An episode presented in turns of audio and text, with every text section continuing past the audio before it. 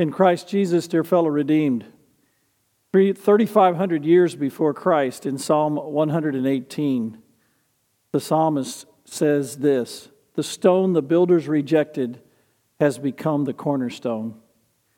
For many centuries, the Jews would look at that psalm and they'd sing it often and they'd wonder, what is that stone? Was it the Ten Commandments? Was it the 613 Jewish laws that they built their religion around that was given through Moses at Sinai? Was it the traditions that they had for their Jewish families? Was it the culture? Was it the sacrifices that they had to give, it seems like almost weekly, especially two or three times a year, for themselves and for their families? Was it the people themselves? What was the stone? Or was it a person? Or was it two or three persons? Well, in fact, the truth is, it was a person. It was the person of the Messiah. And that person, we know, is Jesus Christ. And the apostles tell us in their writings in the New Testament, he is the stone that the Jewish leaders of his day rejected, and he's become the cornerstone for the church. In one single solitary life, lived only in a place that was a 150 miles north to south and at its widest point, 75 miles wide. He never left that area. Long before there was a printing press, movable type, telephones, any kind of internet, digital, Facebook, anything at all, Jesus never wrote a book. He lived out a perfect life. He fulfilled over 250 indirect prophecies that were written in the Jewish Hebrew scriptures. He fulfilled 50 and more direct prophecies, and everything went exactly the way it was supposed to, while sometimes on the surface it looked like chaos. And he saved the planet, all of humanity. Anyone who would trust in him would be saved. He was the long promised stone that the builders rejected that became the capstone. Today, we're going to see Jesus with his disciples at a very special moment. What he's doing is defining himself in conversation with his 12 disciples, just the way I just defined him, and we're going to watch him do it. We're going to learn from him. It is near the end of his very short three year ministry. He is up in the Galilean area, north of the Sea of Galilee, and he's going to make his last long trip in the spring of the year down to Jerusalem, and he knows this will mean that they will put him to death. The disciples aren't really sure what's going on. But Jesus is all everywhere he went, he had throngs of people that would come to him. He's just recently fed 4,000 people before that was the feeding of the 5,000. He's healed tons of people, cast demons out, and he's got crowds all around him. So he takes the 12 disciples and he says, Let's get away. And they make the 24 mile trek north of the Sea of Galilee, up north and east to the foothills of the tallest mountain in the entire region, Mount Hermon. They go to the foothills of Mount Hermon, where there's a city that, that the Herod called Philippi, or Philip, Herod the Tetrarch, he uh, built, uh, he rebuilt and refurbished a city and renamed it Caesarea Philippi in honor of Caesar Augustus to to ally himself with Caesar, but also to uh, put his own name on it and leave a heritage for himself.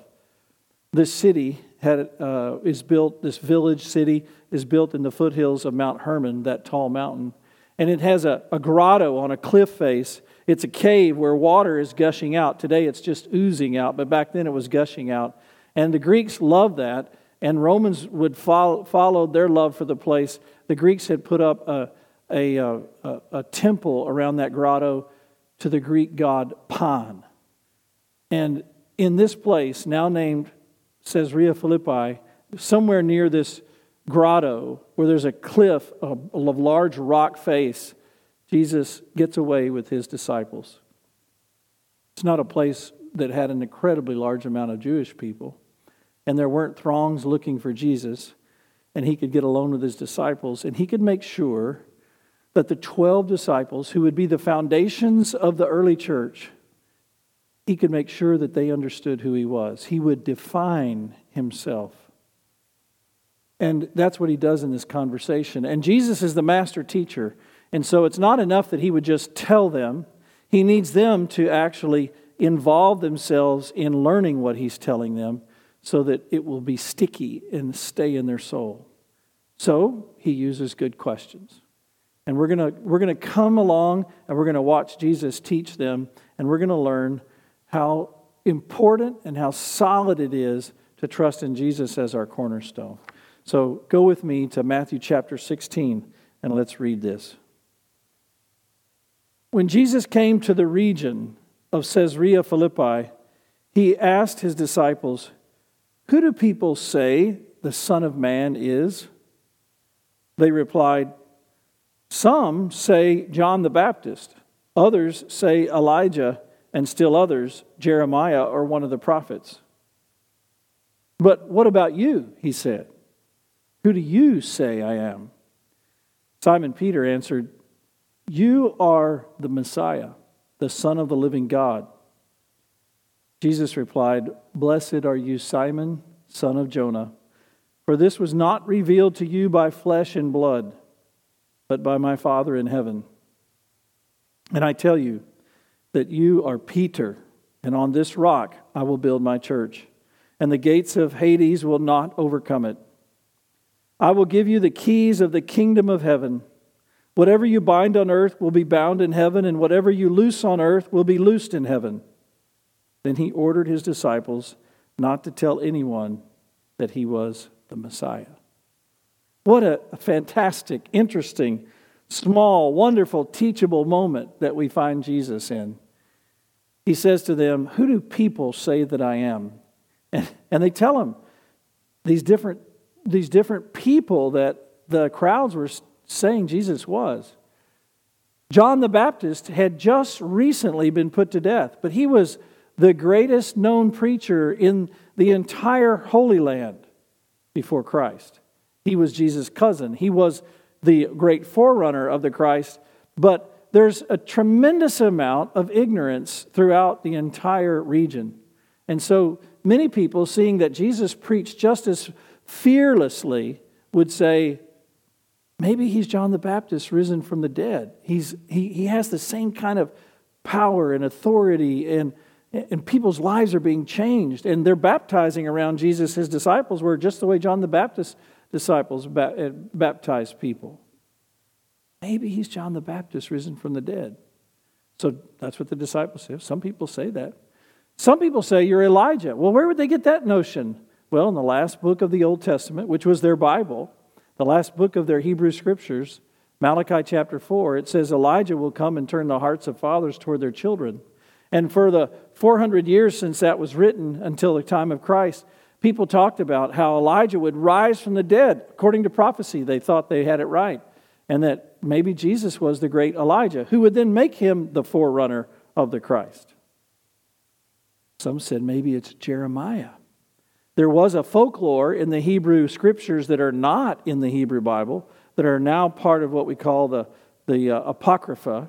They, in, in the, one of the book of Maccabees, that said that Jeremiah and get the, the articles from the old tent, kind of like the, uh, the search for the Holy Grail. They get the Ark of the Covenant and get the uh, tent that used to be the tabernacle. He was going to get them where they were hidden in a cave and bring them out and erect them again and cause true worship of Jehovah to happen at the, the, the restored tabernacle. That was a folklore that was around.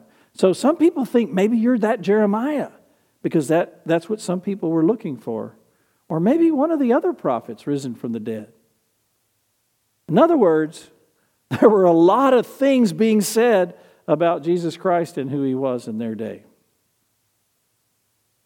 As much as there was said about Jesus, not one of those things was true. And this underscores why Jesus, for his 12 disciples that would take over and proclaim his name, would have to talk to his disciples about who he was. He is only weeks away from leaving earth, and he wants to define himself before I ever became a pastor, I had a, a pastor tell me, as a leader in the church, you have to define yourself or people will define you for you. Just talking about leadership. Well, that leadership principle is ringing true for Jesus. The leader of the universe is on earth and he must define himself, and especially to these 12 men. And so he's got them away from the crowds and he's spending some time right before he makes his last great trip to suffer and die. He, he defines who he is. So he gets them to, to kind of vomit out everything that, uh, that uh, people are saying about him.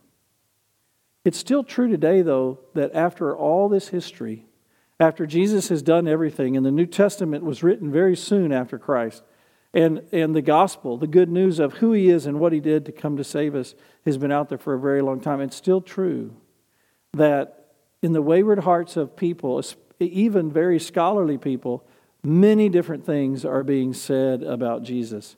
You can imagine, a, a, we, we all maybe collect something as a pastor, a preacher. I, some, I collect magazines that I see when I'm going checking out at the grocery store that are about Jesus Christ. Uh, just about every year at Christmas or Easter, you'll see things like this because the, the people that write and sell magazines, they know that if at Christmas and Easter and there are Christians checking out or just people that are de-churched, they might want to buy their magazine, and so they'll, they'll produce their reports. Uh, these are magazines in popular literature, and they are very non-discerning, the, uh, the, the writers and the editors, on who they go to get to give them their answers. Much of this is like the stuff you'll see on the History Channel or National Geographic. And they're, they're filled with all kinds of ideas that are spun by people about the Bible or about Jesus Christ and the person that he really was that are very different than what the New Testament presents itself. They'll present an argument that the New Testament that we have right now is actually something removed from what the real Jesus was, and they have all kinds of stories to tell, and none of them are based in true fact. They're, ba- they're based in presuppositions. These magazines here talk about Jesus as being a radical that was trying to overturn the government a man that failed in his mission, so he had to acquiesce at the end and advocate to death as a martyr to make his point. Um, they talk about him as a humanitarian, a great teacher, a moralist, someone who brought a new and fresher, boots on the ground religion. But all of them would say the thought that Jesus was the Savior of the world was, was not something that the original Jesus taught. They would say he was a great teacher, a good person but they wouldn't say he was the Savior. Just like in Jesus' day, they had different ideas about who Jesus was. And Jesus has to define himself. So the question remains for Christians today is Is the church of Jesus Christ built on the rock of Jesus or some other rock? Can, can the rock of Jesus be kind of like a, a, a big lump of clay that you can mold however you want? Or was it a lump of clay and it was molded by the church and then hardened over time and tradition to be what we think it is today? That's what these magazines would tell you. Or was it a rock solid objective truth that God Himself gets to define? It was the latter. And Jesus, Jesus wants us to, to know that. So he, he says to them, the 12 as he's using the plural second the second person plural who do you say that i am? Real interesting thing about the original there's a word for speaking and there's a word for saying it in a proclamatory way. Jesus is using this second word. He's, he's saying you men are about to take over you're going to proclaim who i am who are you saying to yourselves in honesty and what you're going to say to the public. Who do you say that I am? And Peter, who is prone to speak up for the whole group, he's been the, the uh, personality leader, not really yet appointed to be the, the lead apostle, but he is the personality leader. He's a strong personality. It fits him to speak first. Peter speaks for the group. And he says, You are the Christ, the Messiah the Son of the living God. Not Elijah, not John the Baptist, not Jeremiah, not one of the prophets. You are the anointed one that's talked about in, in Isaiah 42, in Psalm 2, in Psalm 110, in Psalm 118, which has the stone the builders rejected. You are the Isaiah 53, stricken, smitten, and afflicted, punished for. us. You are the Savior God, the Son of the living God. Jesus says to Peter, you've been blessed. That's kind of a, a, a double edged sword because he says, You've been blessed. Flesh and blood did not reveal this to you, but my Father did. Um, it's a great blessing that Peter has that he has such a confession of faith. But Jesus is saying, You didn't come up with that on your own. It didn't come through all of your study and you were an expert that was uh, asked by some magazine to give your expert opinion based on your years of historical study. No, that came straight from God through His words, through what you've seen happen.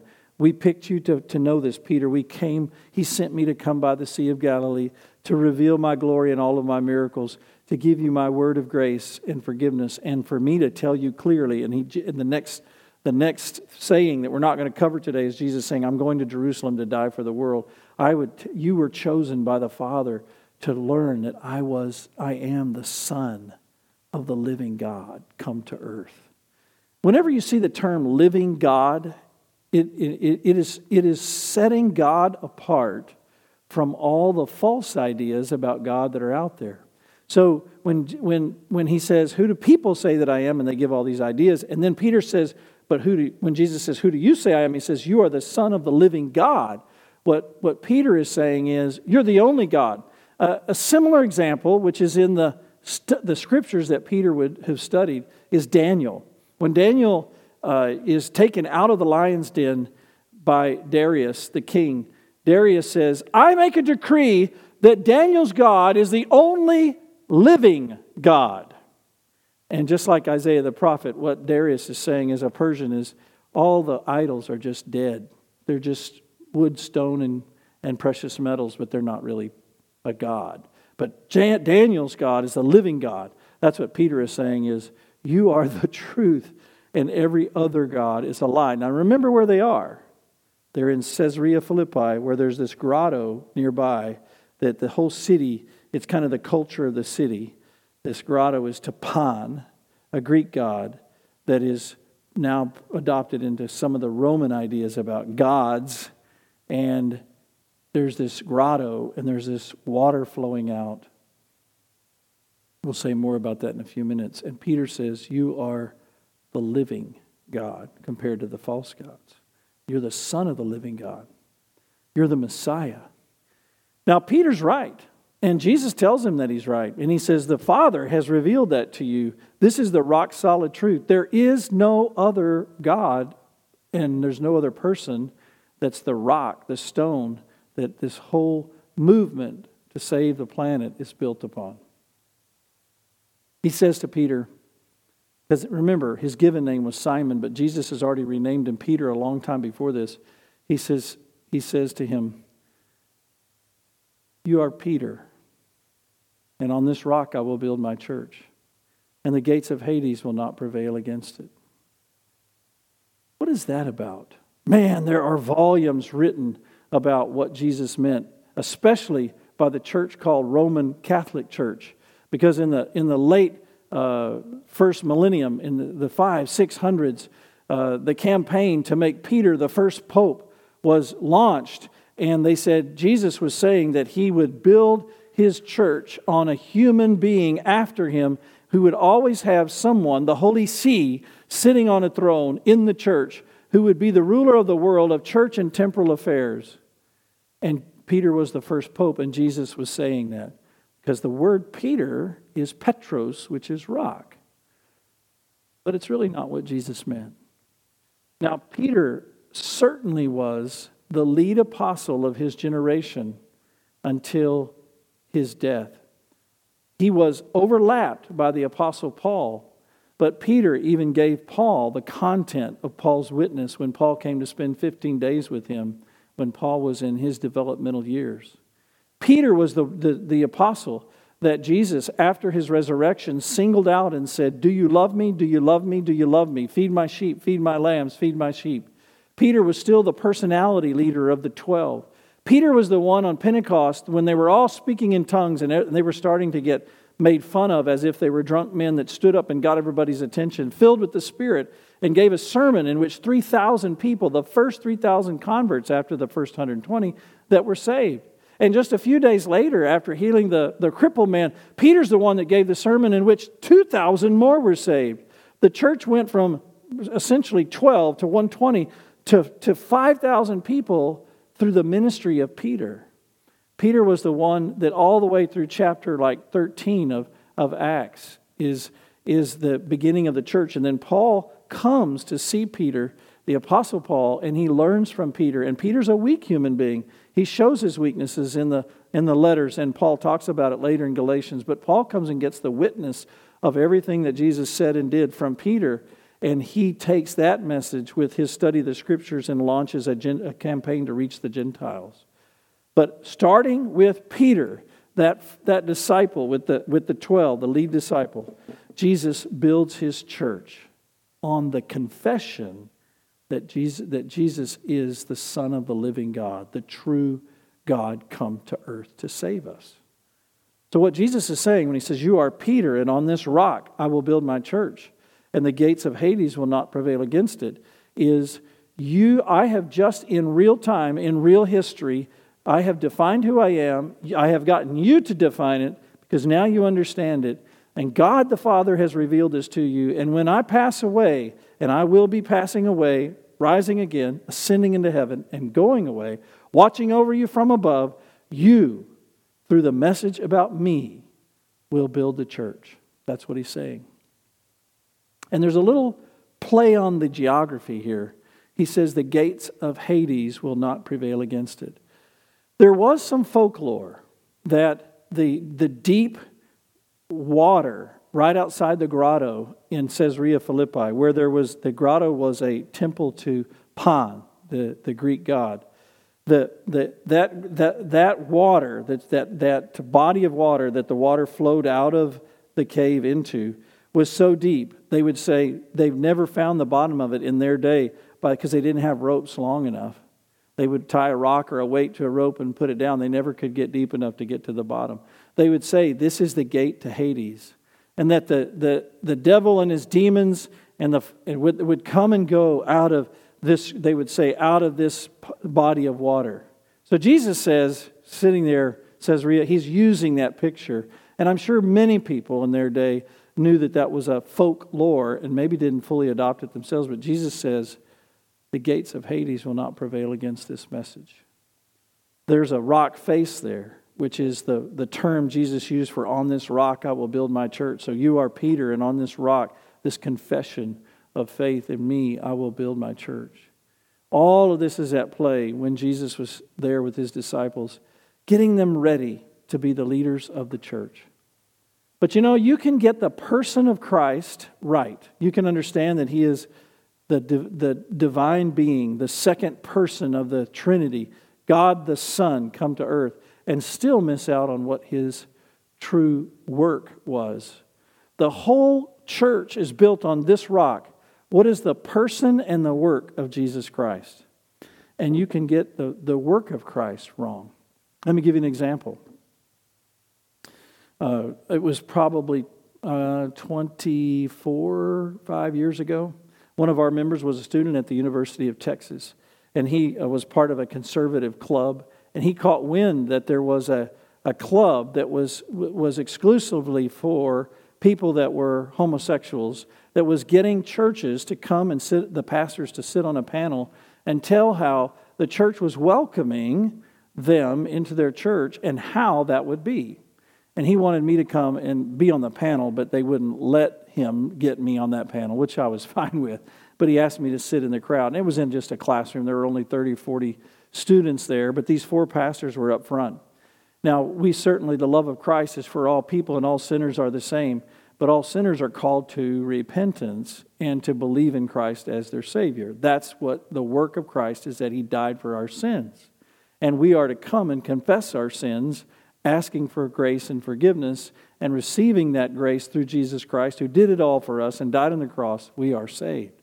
The welcoming of any sinner of any stripe is through repentance and faith in Christ. These four men, though, said it was without repentance.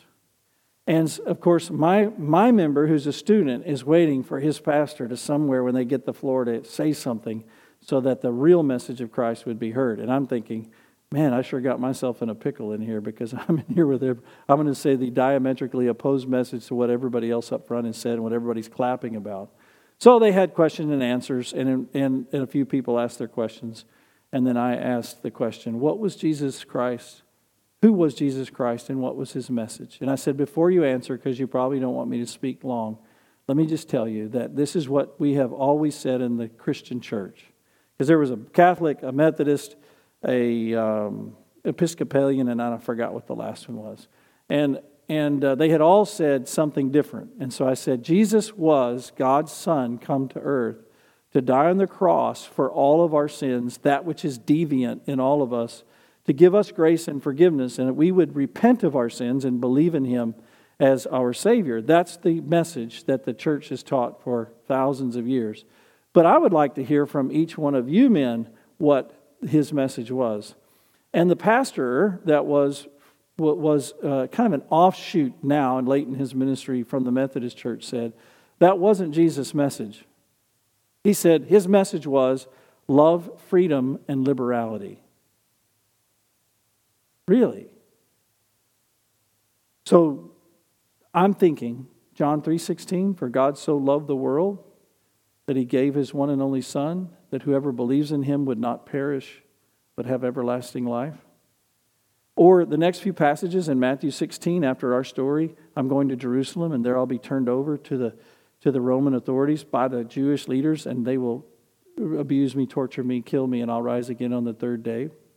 And and and Luke 24 repentance and forgiveness are to be preached in my name, the resurrected Lord said to the disciples those weren't his message. I didn't say all that because they didn't want to give me the floor any longer. But in the hallway, one of the other pastors, the Catholic priest, said, he said, uh, Why did you come? And I said, I came because my member is a student and he was concerned that the real message of Christ wouldn't be heard. And I said, What do you think the real message of Christ was? And he said, eh, he said, I believe that he came to bring us love, freedom, and liberality, like the other guy. And I said, But but Jesus said there was sin. And he goes, Sin is just whatever's against your conscience. And I said, But Jesus said, and then he said, Jesus said, Jesus said, don't give me Jesus said. Really? Different Christ, right? A different work. You can say you believe in the person of Christ and say things that are very, very different from what his real work was. His work was to save us.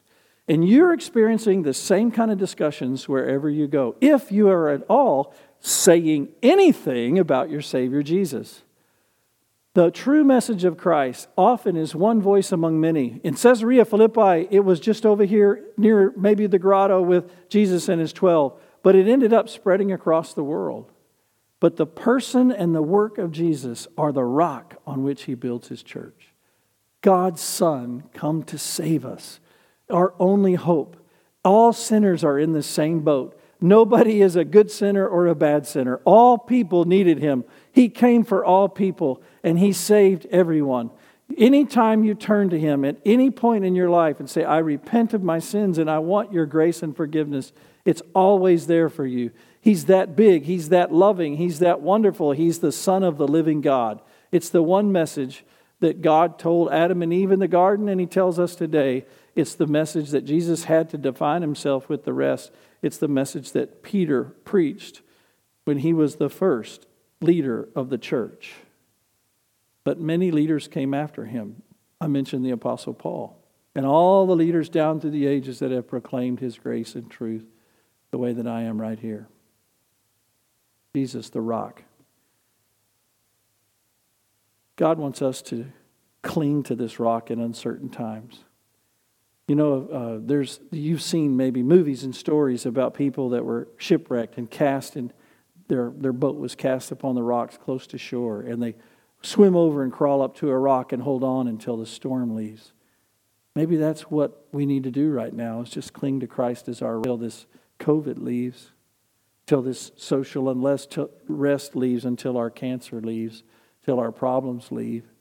Just cling to Jesus, the rock. It's also the rock upon which we build our church. We've got a lot of things that, that in, in any church that are important, but none of them are as important as the message of Christ and who He is and what He did to save us. We dare never give that up. We can, we can disagree on a whole lot of things, but we dare never disagree in our church on the, on the rock, who is Jesus Christ. It is not negotiable. It is defined by God, and it is the salvation of the planet. And thirdly, confidently, we need to stand up, speak up, and say that Jesus is the Savior of the world.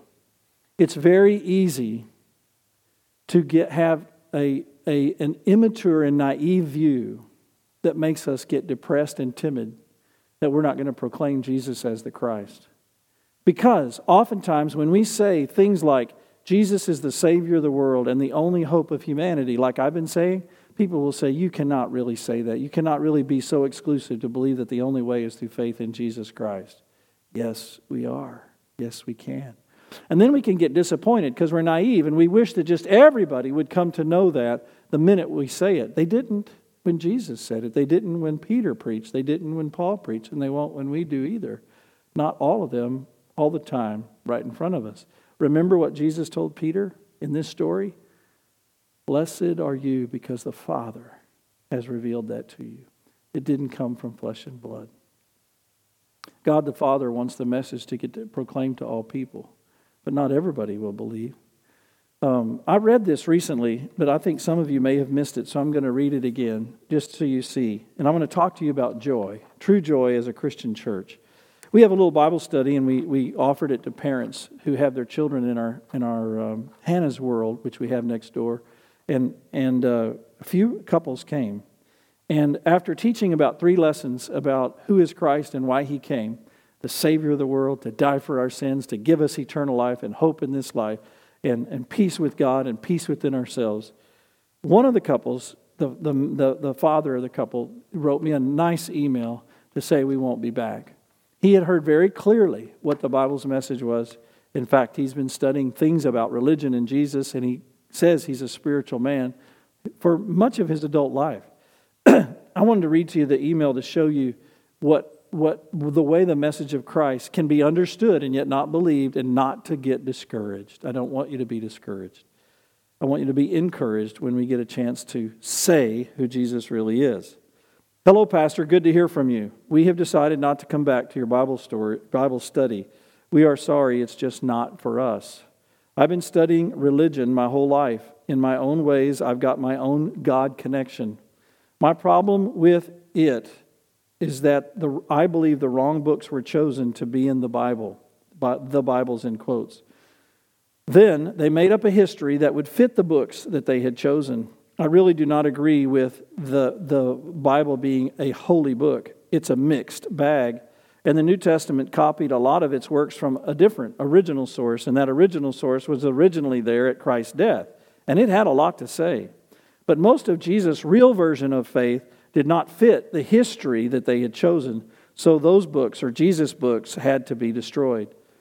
And was, and instead we got a version, the, the, the book was destroyed, and we got a, a version of the story twice removed from who Jesus really was. It was twice removed because it was not the story that was being told by Jesus. It was a pagan story turned into a one God story using the motifs of the Jewish story. And none of the story Christ was there to teach when he was there made it out of his generation. He, when he was here, taught thousands of people his message, and we can feel his message in our gut. But his message is not the Bible's message. Anyway, it's just that you and I know a different Christ, and I am not trying to attack you in any way. But as men of God, we are going to have to let each other believe in our beliefs. Does that make you sad or happy? I think it's both. Sad because having heard the message of who Jesus really is and what he did to save us, this fella at the present time has made a very clear departure and said, I'm going to keep believing the narrative that I have heard, and I'm going to go the other way. That would make us sad. But it also makes us happy rather than losing our identity because not everybody jumped up and down when we preached and said, Yay, God, I believe what you said. They did actually hear what we said, that the message was clear. From being secure and safe in total forgiveness and total love, I can say that I, we gave, as a church, a very clear confession. And we, we told this family who Jesus really was for them. And that makes me happy. Because if we didn't have the rock, we would actually be a molded clay, and uh, coming out, out of us would be a message that was uncertain and wouldn't help anybody. But by God's grace, because the Father has blessed us with the true Christ, we have a message that's rock solid truth. Cling to that message. Build your life and your church on that message and proclaim it. Who do people say that I am? That doesn't matter to us. Who do we say he is? That makes all the difference in the world. The world has to have a clear voice from Christ Church that he is God, the only living God who came to earth to die for us and who still lives to give us grace and eternal life. That is his message. That is our message. That's who we say he is. God has defined himself, and it's a beautiful definition indeed. Amen.